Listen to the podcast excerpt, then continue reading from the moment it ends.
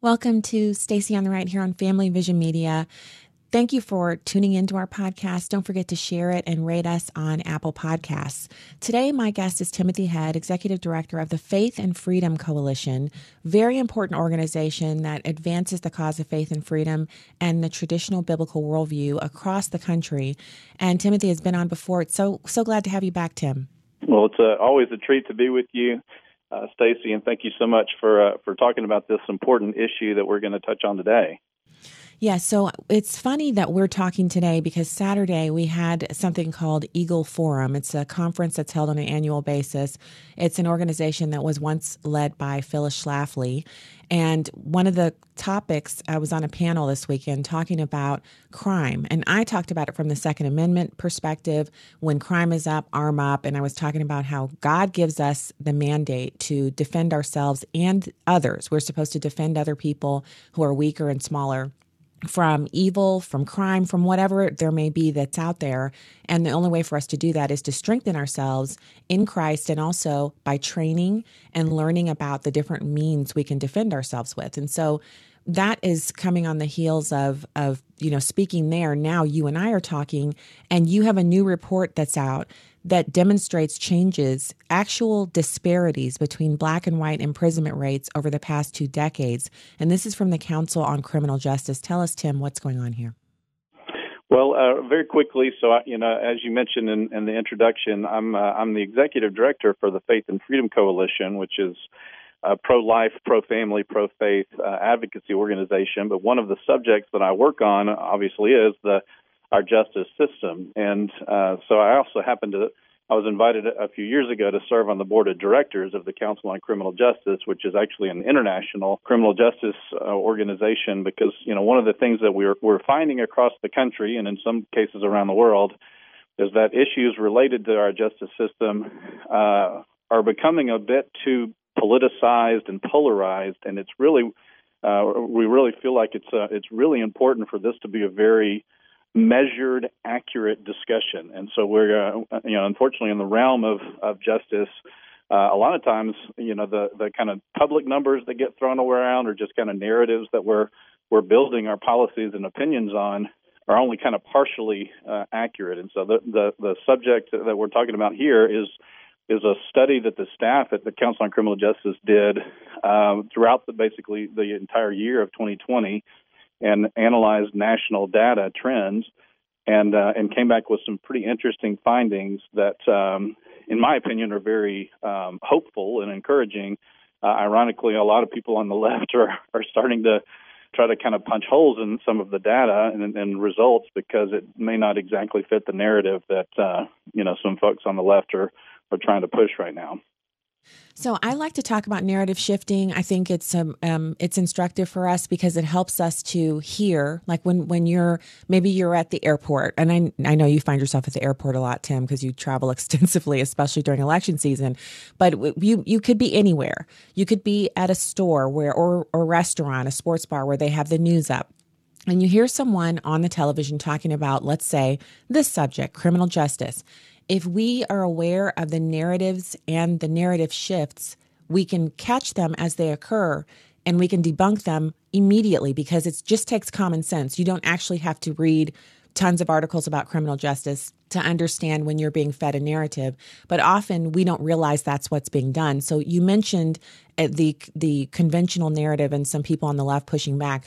What is it that they believe that this this, this report actually maybe debunks yeah, it's a great question, and um, I think that before the year 2020, it, it might have been news to some people, but uh, but after you know going through 2020, and obviously you, you're based in in uh, in St. Louis area, you know near nearby Ferguson.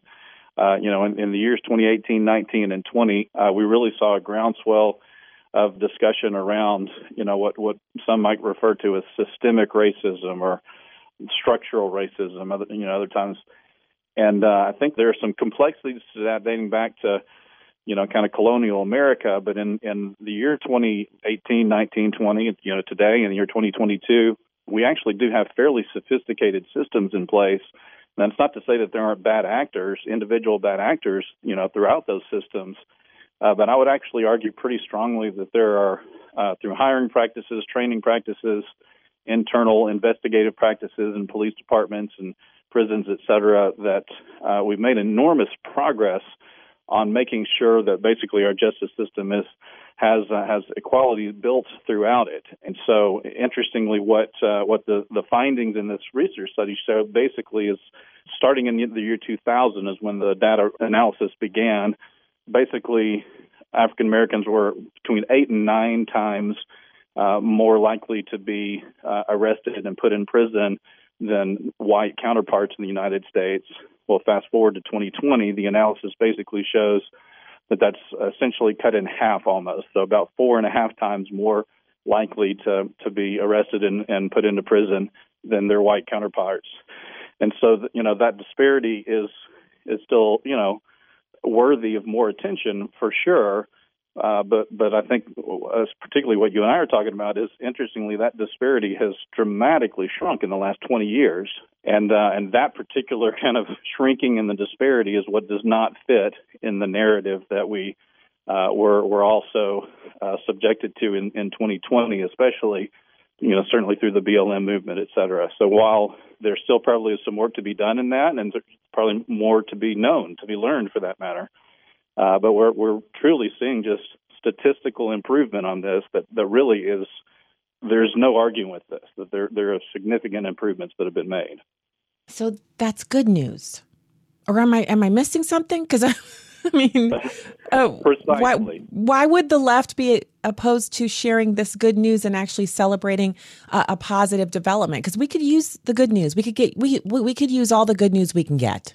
Well, uh, and and therein lies our quandary, Stacy. So even on Thursday, uh, the the results were, uh, were were published to our board of directors for the Council on Criminal Justice early last week, and then made public on Wednesday of last week. New York Times ran an article about it on on uh, Friday, and uh, so I, I happened to be in some meetings in Washington D.C. on Friday with some people, you know, a, a bipartisan group that does a lot of work on justice. And uh, I would say over half of the people that were in this small group were very encouraged by this, but it was intriguing that there were actually a couple of people that, you know, were conspicuously quiet, we'll say. And I think the challenge that we're seeing is some people really are more interested in having problems to complain about than helping see progress around said problems. And that, I would argue, is, is actually very arguably the biggest problem right now in America. Some just are so entrenched in desiring to foment schisms and, and controversy that they not only aren't working towards solutions, but sometimes uh, uh, and and don't celebrate progress that we do see, but also are literally sometimes trying to drive wedges when they find progress. And uh, and this is actually what I find personally maybe the most offensive. Not that there are problems but when people really don't want problems to be solved or addressed, uh, there's really not a whole lot you can do at that point, right? Right. It's true. So let's let's get. I want to delve into some more of this because I know, uh, you know, I'm I'm not discouraged, but it is kind of like you know, if we can't celebrate the good news and we can't we can't share like then what what is the point of even keeping all these statistics? I think this the left only enjoys the use of statistics when it can prove that America is systemically racist, a horrible place, white people are oppressors, black people are victims, you know, um, unicorns are real, men can be women, th- things like that. But if it can prove that there's actually some some leveling off going on, um, they, they don't want to hear that because they need the grievances, they need the disparities in order to advance their claim that this is a terrible place. So that uh, at least I will acknowledge because I, I, I work a lot on uh, justice-related issues and frequently in bipartisan contexts in D.C. and then across in state capitals and even in cities across the country. I would say more uh, Democrats that I work with are interested in, in actually solving problems, and I'm actually finding, ironically, quietly, uh, that a lot of those uh, those Democrats that are interested in solving problems are even starting to express to me their frustration with a lot of their liberal colleagues and counterparts uh, who really are just interested in kind of fomenting and you know jabbing people in the eye uh, perpetually. Uh, so I'm kind of simultaneously discouraged and encouraged because um, I, I would say two thirds of the Democrats that I try to, uh, you know, work strategically with on on justice related issues are trying, uh, you know, but but they're again, um, you know, even they're kind of uh, experiencing their own frustrations within the party. Uh, so I think that uh, in terms of you know this report, and, and frankly, there are actually some others that are being done right now that'll uh, demonstrate similar things on the Hispanic front uh, related to the justice system. The best news for me is that we're seeing progress because I think it's really important, A, for our communities and, and our families to be safe, and B, for us to have a justice system that's credible, that's trustworthy, uh, that we can actually, if we see something happening, uh, that, that we actually have confidence when we dial 911. Whenever we go to a court, you know, to actually have a have a trial, uh, that we have confidence that uh, the trial is actually going to be fair and impartial. Uh, so this is this is actually fundamental. It's rudimentary to uh, to civil society, and if that's compromised, um, we really do devolve very quickly into uh, you know a very dystopian place. Yeah, and I can't help but think of how, you know, Tim, when the dystopian movies first started coming out, Hunger Games and all of that, I remember just saying out loud when we were watching the movie, I wonder whose mind this came out of because this is just something different than anything we've ever seen. The children do all the fighting, the children are the ones who do all the work, and the adults are kind of either supremely evil or they're completely impotent. And it just seems like something I've never been exposed to. And my daughter immediately said, "Oh, mom, this story comes from books. This this, this is a series of books." I said, "Really? I, I imagine this came straight out of Hollywood." She said, "No, I've read them. The the books um, are very very popular, and that's why they made it into a movie." And I said, "Oh, that's fascinating." And so when you watch The Hunger Games or or any of the dystopian films, you see the breakdown of society has already occurred. Cities are still the dwelling places, but they've divided the society off into haves and have nots. And the have nots are raging against the haves, but the haves are the ones who are they're obsessed with silly things like wearing brightly colored clothing and eating, you know, they they indulge themselves. And we have a lot of these elements at play right now. We have Hollywood, we have political elites. They are obsessed with feeding themselves and appearing to be cool and dominating on social media they don't really have an affinity for regular working people. They think people that live in rural areas stink. They think that the smell of a Walmart is it, they're like there's a smell to it. Like there's the things that they say about regular Americans indicate their elite status and how few or how little of their time is spent interacting with regular people. And so when I think about that, and then kind of look at when those movies came out, and then look at how much our society seems to be kind of imitating the lawlessness, um, the weird kind of fractionalization of different sectors of our society. And then you mentioned, Tim, how you're working with people and they do want to see change. But everyone that I meet who is not a Republican, who wants to see change, they're willing to change up until the point it means actually admitting that the current orthodoxy does not work. If that current orthodoxy is any way connected to Democrats, who are responsible for much of the societal ills we see. So that's the breaking point. They're willing to make changes and do all kinds of things to help people until you you know you have to say, well, we actually need some different policy here. We actually need different legislation. And then there's a cleaving off. Are you finding that as well? Uh, well, in short, the answer is basically yes. So a lot of the, uh, I mean, this is no secret to you or your listeners, but uh, a lot of the most uh, quote unquote kind of progressive and experimental policies surrounding crime have been perpetrated, I would say, in uh, huge cities, which of course are overwhelmingly run by Democrats and, and populated, for that matter, by by Democratic voters. Uh, so, you know, be that Los Angeles proper, San Francisco proper, Chicago, um, you know, Boston, New York, of course, Washington D.C., uh, Baltimore obviously is is a huge one. Um, St. Louis, you know, certainly being one, and those are the cities and the centers that we're seeing uh, these dramatic spikes in, in violent crime. They're they're definitely kind of uh, outliers in, in some other communities, but by and large, it's basically happening in nine cities in the United States of America. But what happens uh, when that happens is these very uh, loose policies are put in practice either by police chiefs and frequently by DAs, district attorneys in, in those city centers, uh, very lenient, especially on Well, it's kind of both in some on, on violent crime, but especially on property crimes.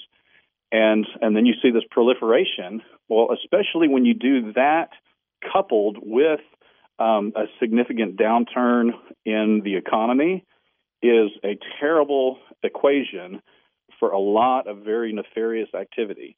And so, uh, you, you, know, we're we're actually seeing good practices and, and kind of flatline statistics in a lot of more what I would just consider more conservative places, but the most liberal places, which aren't always in, in blue states, by the way. So Dallas, Texas is one.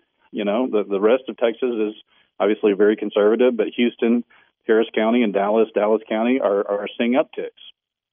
So, uh, you know, this is my my point to a lot of of these people that are I consider earnest problem solvers is we need law enforcement, uh, very stern, if you will, and and uh, and rigorous enforcement of laws uh, all the time, but especially in economic downturns, because uh, that's where opportunity crimes. You know, uh, I, I've lost my job, I've lost, you know, uh, our, our family that we're going through economic hardships.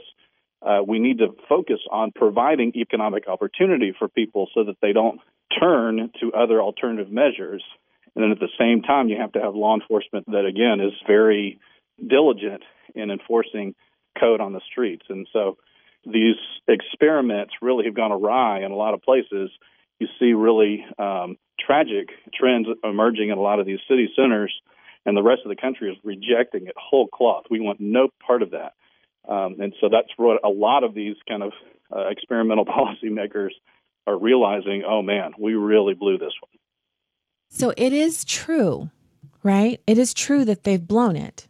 And it is true that crime is on the uptick. And, and it is true, I saw some protests um, in Chicago where it was Hispanic and black women, and they'd gathered in the street, and the news was asking them, What are you here about? They had pictures of their children. Um, they were holding the pictures up and they were standing there, and some of them were crying. And they were talking to the camera and saying, Well, look, here's the thing. We know that if the criminals who were arrested had stayed in jail, they wouldn't have had a chance to kill our kids. And so we can connect criminals being released on no cash bail to that. And it was heart wrenching, but them speaking to the cameras and getting on local news there, it doesn't actually change anything with uh, the mayor of Chicago because the mayor of Chicago is you know, Lori Lightfoot is completely immune to the heartache of, of a mother or anybody. She she just she's there to implement her agenda. So how do we connect those two things? Because you know, Tim, there's nothing worse than feeling like you've gone through a tragedy and no one cares and also there's nothing you can do about it because this is America. We have been raised on the idea that through our civic processes we can right wrongs and we can, you know, handle injustice.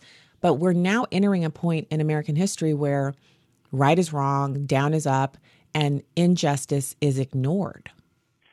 Boy, it's a that's a great question. Which yet again, uh, so interestingly enough, one of the reasons why we work on this subject matter at a conservative faith-based organization like the Faith and Freedom Coalition is because we absolutely believe that a civil justice and a criminal justice system is is absolutely part of the fabric and the backbone of a civil society. And frankly, I would argue there really are not very many more important fundamental or foundational functions of the government. For all of the things that government, federal or state, does do uh, that we wish that it didn't do, um, this is actually one of those that it should do and it should do well. And so, uh, unfortunately, we find that typically, you know, groups on the left kind of want to want to swing uh, the pendulum to an extreme, in my opinion, and then uh, you know, groups on the right or, or you know, populations on the right uh, may not engage very much in what's actually a pretty nuanced subject matter, and these practices can be a little bit complicated, sometimes even slightly counterintuitive. So, you know, the reason why we and a handful of other groups on the right really engage on this is because we believe it's important to get that kind of metronome, if you will, right in the middle. You know, where where there where we have a good balance of policing and uh, security and safety on our streets, but also our individual liberties are, that are enshrined in our Constitution are protected. And so, uh, unfortunately, in, in, your you know your question about Chicago and Mayor Lightfoot is we really do have you know back to your Hunger Games kind of analogy, um, you know somebody that's sort of living in the capital city, and um, you know and only kind of travels around you know in in very isolated or, or very uh, unusual, you know, times, and and is wholly protected or, or kind of you know never exposed to to kind of true real uh, uh, human interaction and authentic uh, grievances. And so uh, that's you know frankly uh, we're actually in the process of reaching out to Mayor Lightfoot specifically and a couple of these other mayors and police chiefs to say your citizens are not being served well by ideological policies. We need policies that work and are safe and also honor uh, you know individual liberty and, and constitutional rights. Uh, but anything beyond that is just social engineering, and real lives are at stake here. Yeah, it's funny. We have so much anthropological data about what happens when you experiment on populations to get them to take certain actions. And the only way that you can coerce individuals into acting in a certain way, and it's still only percentages of that population, is based upon their willingness and understanding of what it is that they're being coerced into. So, you know, I, I, I think often of um, the experiments that Democrats have made on city populations. You know, we're going to bus kids from the city to the suburbs, and we're, you know, we're going to achieve uh, racial equality in classrooms by moving the children, not not taking people who want to live in suburban areas and assisting them with making the move naturally through natural migration. My husband and I did it. We lived in a rural area. We moved into the inner city. When we realized we couldn't get uh, public education that worked for our kids, we moved to an inner ring suburb. But it took a lot of planning and effort on our part because we went from being renters to homeowners. And then we had to kind of basically time our move and, and all of that. And it took it took a lot. It was not an easy task. But instead of assisting people in learning that process, because it's natural and it's also normative and it, it actually teaches you a skill that you can use later in life, because once you've learned how to save and purchase a home, you can do that again and again and again. Um, instead of them assisting people in doing that, they're like, no, we'll just pick your kid up, we'll put them on a bus for an hour and a half, bus them out to the suburbs where they can't stay for play dates, they can't play sports, they can't participate in the full experience, and then bus them back, and that should be enough to uh, to help.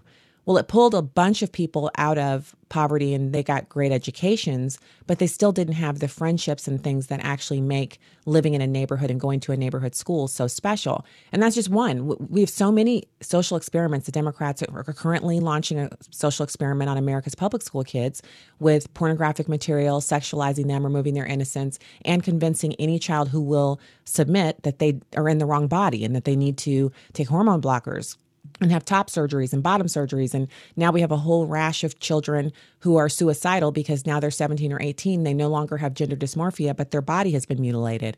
Um, they actually have a subreddit on Reddit that's dedicated wholly to detransitioners. And most of the people in the subreddit are suicidal. They're literally talking about they want to kill themselves, but they've already hurt their parents so much they're afraid to kill themselves because they think it might make their parents kill themselves. But if they could, if they thought they could kill themselves without hurting anybody else, they would. This, this is unbelievably where we are right now because Democrats continue to force these experiments on huge populations. And, and again, this isn't just debate club, debate class here. Uh, the, these policies and practices have real implications for real human beings. You know, this is not just kind of a uh, it's not a political exercise. It's it's not trying to prove a point or just demagogue here. Uh, it really does affect people, and um, you know. So uh, my argument is is for you know for folks that are truly interested in solving problems. Uh, interestingly enough, um, the political left right now is not terribly engaged in true kind of empirical approaches to, to even addressing problems. Uh, so, ironically, the Trump administration and Attorney General Barr, you know, during 2020, just in, insane scenarios surrounding 2020, uh, passed, you know, the, if you remember the First Step Act that resulted uh, now directly in uh, just over 11,000 people that were released after basically kind of good time. They were early released. Now, over 11,000 people have, have left federal prison. Uh, generally, you see about a 31% uh, recidivism rate in the justice system. And two years, uh, two to three years after the First Step Act implementation and people being released, uh, you'd be shocked. Uh, there are 17 people that have reoffended out of 11,000 people from federal prison who were released because it was a very measured approach, and we knew basically what we were doing. So we were very involved in that process. Uh, so that's a recidivism rate of 0.11%, not 1%, 11 one hundredths of a percent recidivism rate. We, we, I need that statistic. I need a link to that because that is so. I got a lot of flack from very, very solid conservatives who were really worried that I was supporting criminal justice reform that would end up with, you know, families who've lost loved ones due to recidivism and violent crime specifically. And I said I felt like President Trump, who was very, very tough on crime, would not have signed on to something just for the sake of having a legislative win in that arena, that it really was well thought of and thought through and it was it was a lot of compromise, which the best bills come out of compromise. As much as I, you know, I'm on the right, I'm a Christian conservative, we really do actually make better strides in society when we acknowledge the fallibility of human nature and how our plans never apply to 100% of any population and so we have to compromise. And the First Step Act was an exercise in compromise, bringing together the furthest individuals on the political spectrum. Because, you know, Van Jones is, he's a communist, but he came to the table and he participated. And so I think that is a testimony to what can be done. It doesn't increase crime, but it does assist people in starting over again and having a second chance, which Jesus is all about the second chance. That's why he came to give us a second chance. Absolutely. So, uh, so you know, the way we say it is, uh, is our goal when it comes to justice, our justice system is a system that brings accountability but still offers the opportunity for redemption or rehabilitation. Uh, this is the reason why you know we on our team, uh, I, and, I and our team worked on the First Step Act for basically five years leading up to its passage. There are ways that we can do this in smart ways that are measured and kind of gradual or incremental, and you can, I mean, literally playing out right now three dimensionally a Trump endorsed measured approach that we've seen federally with a 0.1% uh, recidivism rate, the lowest of any measured uh, uh, um, uh, policy in the last 100 years, um, versus the policies that are being uh, experimented on and, and, now, you know, seeing the, the repercussions in places like Baltimore, Chicago, uh, New York, et cetera. So just, you know, just, just knowing that um, the, we, we can actually make improvements to our justice system, just like to our educational system, just like to our transportation system. Uh, there, there can be improvements made without, you know, whole cloth revolution or throwing the proverbial baby out with the bathwater.